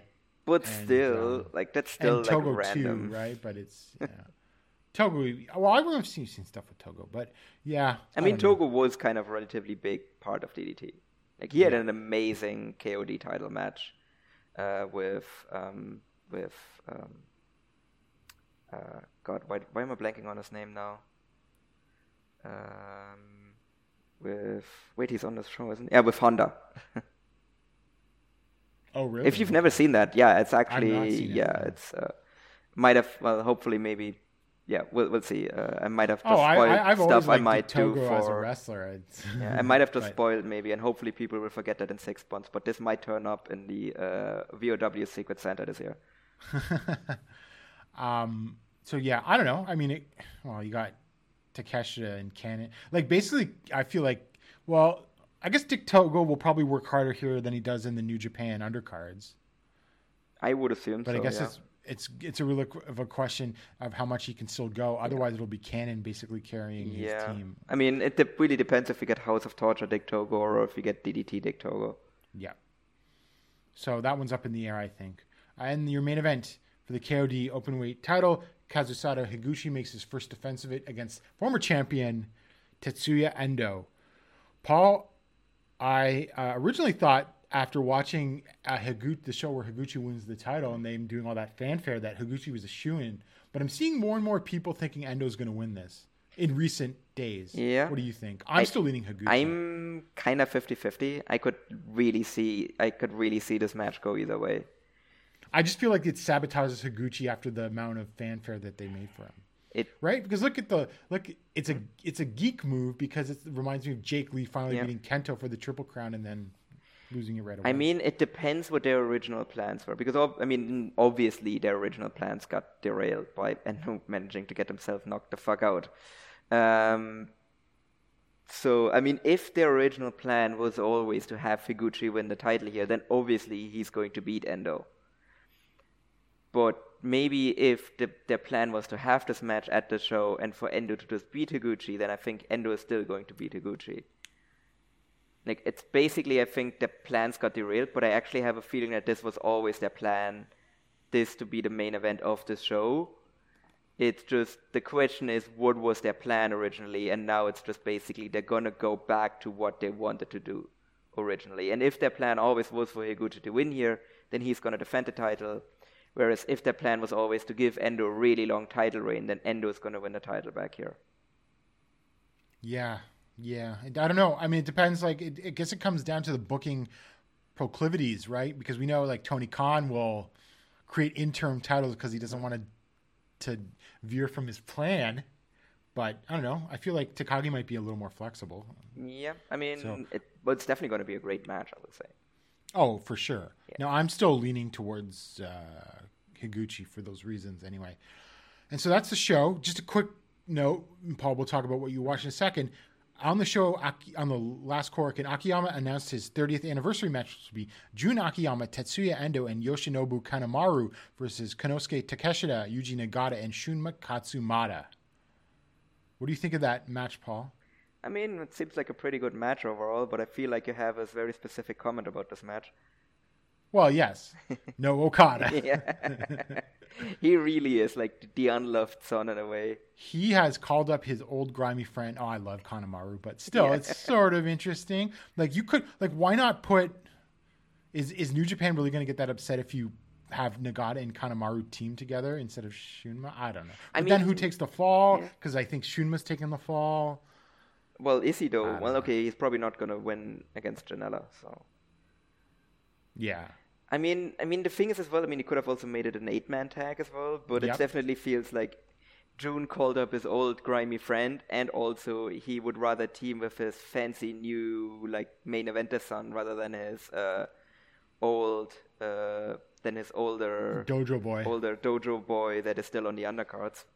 Yeah. So, and I guess one other little thing with this match now announced. Do you think that increases any chances of Akiyama at the Budokan? Do you think? But wouldn't they maybe have already announced it? Well, I think there might be more announcements coming on the 20th. True. I mean, it would definitely make 100%. Like, I think it would make all the sense in the world to have a 50th anniversary with Jun Akiyama on it. Because really, from that generation, like he is a major part of All Japan history. Mm-hmm. Like, for, like, multiple reasons. Like, it's for his, like, super rookie run in the 90s, but then also for, like, him coming in and, not essentially, but, like, literally saving the promotion. Yeah. Like, he literally prevented All Japan from going out of business. Yeah. So, it would be very weird if he wasn't on the 50th anniversary show. Like, even if he doesn't really want anything to do with the promotion right now, I think he should just be there just for, like, history's sake. Just take the payday, man. Yeah, exactly. But plus, you could, like, Yuji's going over to Budokan after the show. Yeah. Taking the subway over, so you can ride with Yuji over to the Budokan. Yeah. No, so I think, like, he should be there. Even if he doesn't wrestle, like, even if it's just, like, an appearance, like, he stand there with, like, shake Kento's hand after the main event or something. Like, you just stand there with, like, you're in the ring with Kawada and Kobashi and, like, a picture of Masawa or whatever, as, like, Kento gets the belt put around him after the main event. And, yeah, just, like, that's... He should definitely be there at the very least, even if he doesn't have a match. But I think he should have a match as well. Yes, ideally. Yeah. I expect more matches to be announced, or more things, maybe participants to be announced on the All Japan show on the 20th, because we are, by then, it will be just under a month. So you have to have, I think, everything laid out after that show. Yeah. All right, Paul, so what you really want to sell the tickets, yeah. Yeah. So what do you watch? It's just real brief, because on Wrestle Universe, they uploaded a junior title match between Hayata and Ridgway from in the UK. Oh, yes, that's right. And Wrestle Carnival. Well, I mean, as expected, it is a Hayata match. So I don't think it's really like something you need to go out of your way of. Ridgway was pretty good in it, as expected, like... which Ray really did well. Like, they did a lot of technical stuff on the mat. I think Hayata actually kept up relatively well with Rich Ray in this match. But, like, overall, it was still just kind of a Hayata match. And to me, the finish also just came, like, a bit out of nowhere. Surprise. Hayata just hits the headache out of nowhere and just wins the match.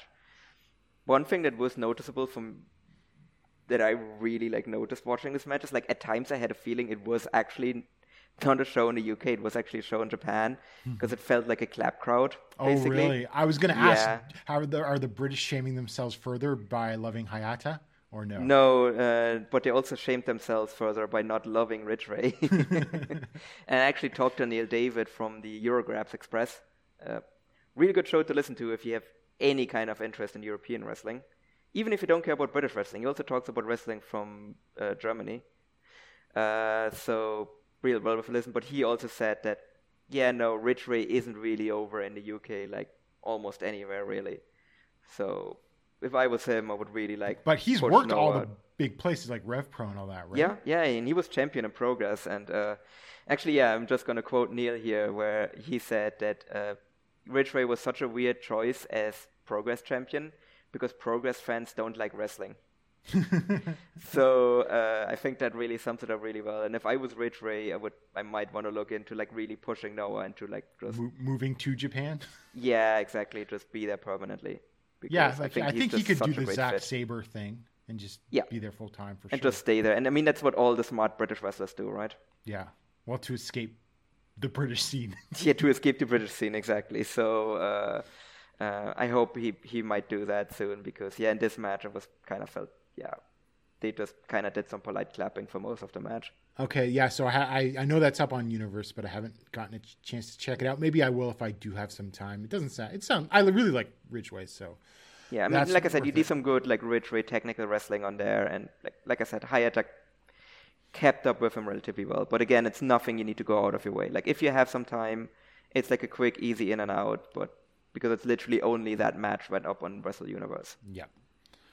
All right, so that's it. I think we have a lot of excitement going on, building to the end of the Royal Road Tournament and the N1, which I think is off to a pretty good start, all things considered.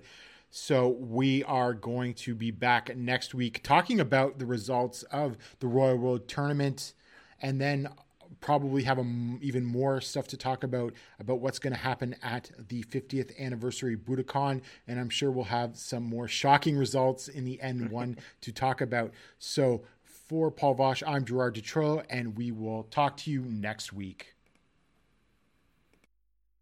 Say goodbye to your credit card rewards. Greedy corporate mega stores, led by Walmart and Target, are pushing for a law in Congress to take away your hard-earned cash back and travel points to line their pockets. The Durbin-Marshall credit card bill would enact harmful credit card routing mandates that would end credit card rewards as we know it. If you love your credit card rewards, tell your lawmakers, hands off my rewards. Tell them to oppose the Durbin-Marshall credit card bill.